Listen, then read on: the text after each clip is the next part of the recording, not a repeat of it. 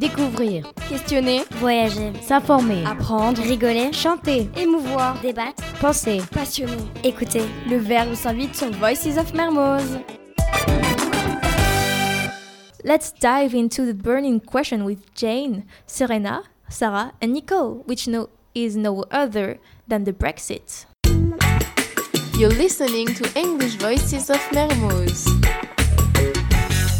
But first of all, what is the Brexit? Brexit comes from the mix of the words Britain and exit.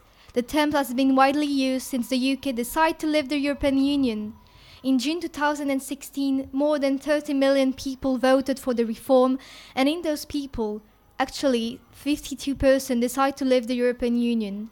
People are, to- are now talking about soft and hard Brexit in reference to how close the UK will be to the European Union post separation.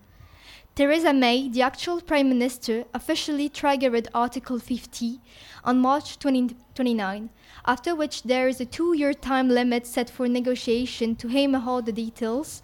The Article 50 of the Treaty of Lisbon gives any European, mem- European Union member state the right to quit unilaterally and outlines the procedure to, for doing so.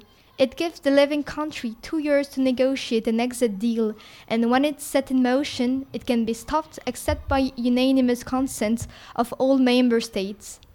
The negotiation began on June 19, which the two chief negotiators, Michel Barnier for the European Union and David Davis for the UK,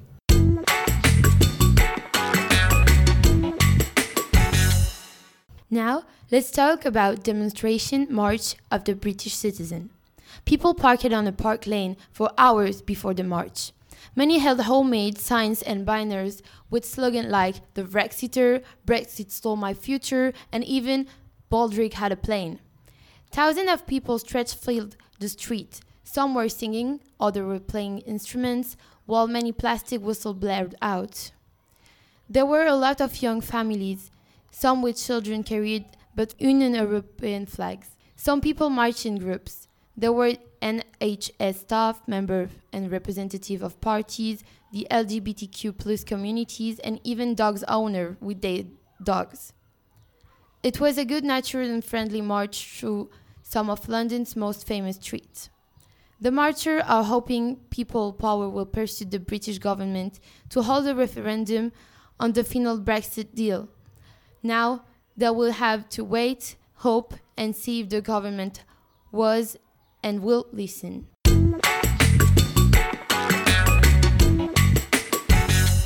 Then we interview four, four students in Cambridge. The first student we interview is Wilson. He's coming from Hong Kong. He's studying the computer science in Cambridge.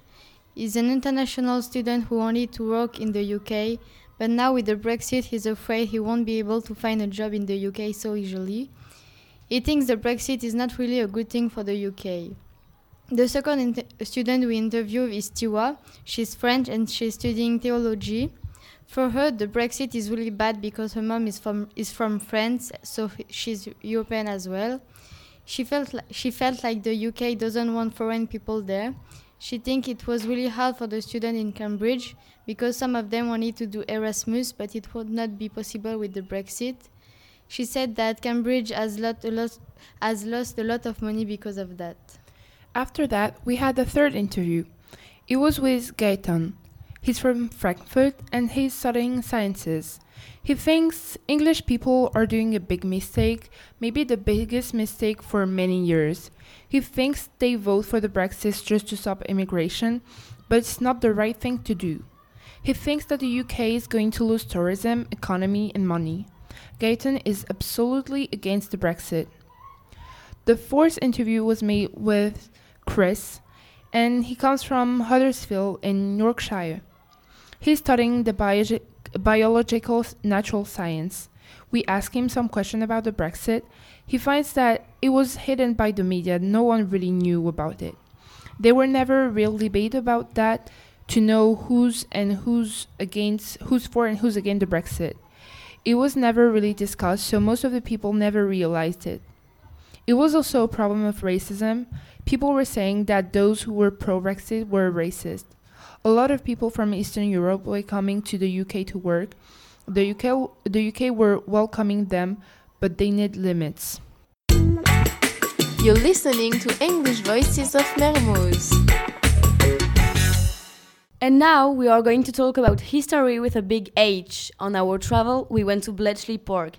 Of course, you are asking what it is, so I have with me the answers Serena and Nicole. Hello, historians. So talk us about Bletchley Park, please. Well, Bletchley Park is a 19th century mansion and estate in Buckinghamshire, England, connected during the years following 1883. It initially was for the English financial politician Sir Herbert Samuel Le- Leon in the Victorian Gothic, Tudor, and Dutch Baroque styles on the sites of older buildings of the same name.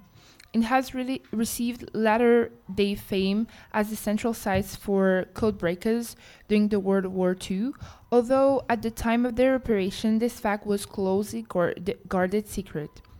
During the Second World War, the estate um, housed the British Government Code and Cipher School, so the GCNCS, which regularly penetra- penetrated the secret communication of the Axis powers, and most importantly, the German Enigma and Lorenz ciphers. Among its notable, notable early personnel, the GC and CS team of code breakers included Alan Turing, Gordon Welchman, Hugh Alex- Alexander, and Stuart Milner Barry. According to the official historian of British intelligence, the ultra intelligence produced at Bletchley shortened the war by two or four years, and without it, the outcome of the war would have been uncertain. Uh, the team at Bletchley Park devised automatic uh, machinery to help with decryption, culminating in the development of Colossus, the world's first programmable, programmable digital electronic computer. More recently, Bletchley Park has been open to the public and houses interpretive exhibits and rebuilt huts, as they would have been a period during the wartime wartime operations, as well as the National Museum of Computing, established on the sites, with includes uh, rebuilt Colossus machines and receives hundreds of thousands of visitors annually.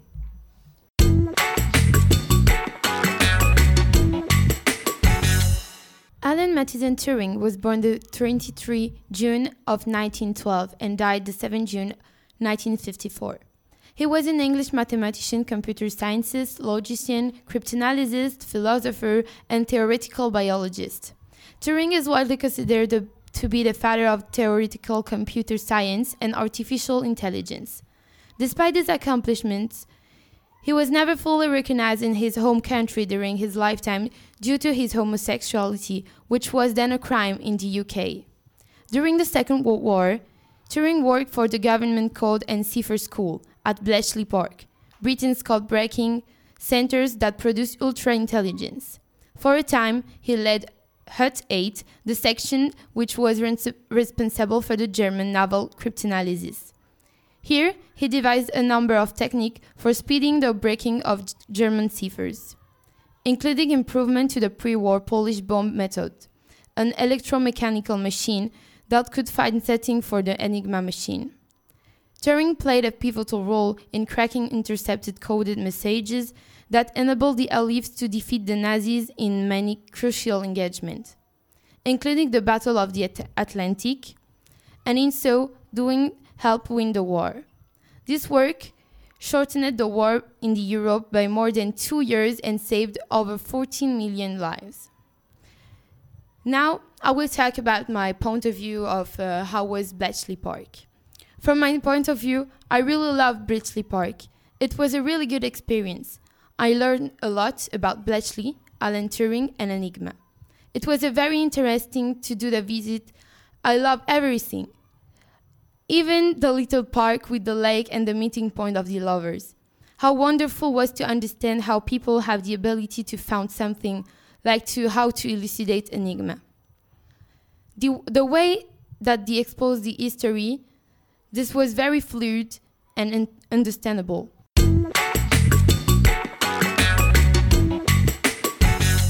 I personally liked it for many reasons. Since I did not know much about code breaking and Alan Turing, it has been an opportunity for me to learn and discover many new things about these last two, but also about the war and the history of Bletchley Park. We had a very interesting and interactive, if I can say, visit with many different activities, places, and environment.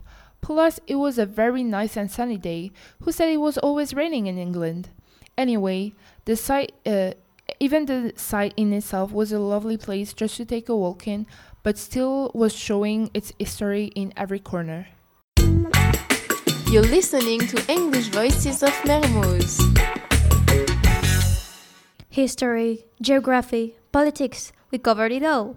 However, let's not forget our scientist friends. Découvrir, Questionner, voyager, s'informer, apprendre, rigoler, chanter, émouvoir, débattre, penser. passionner, Écoutez, le verbe s'invite sur Voices of Mermoz.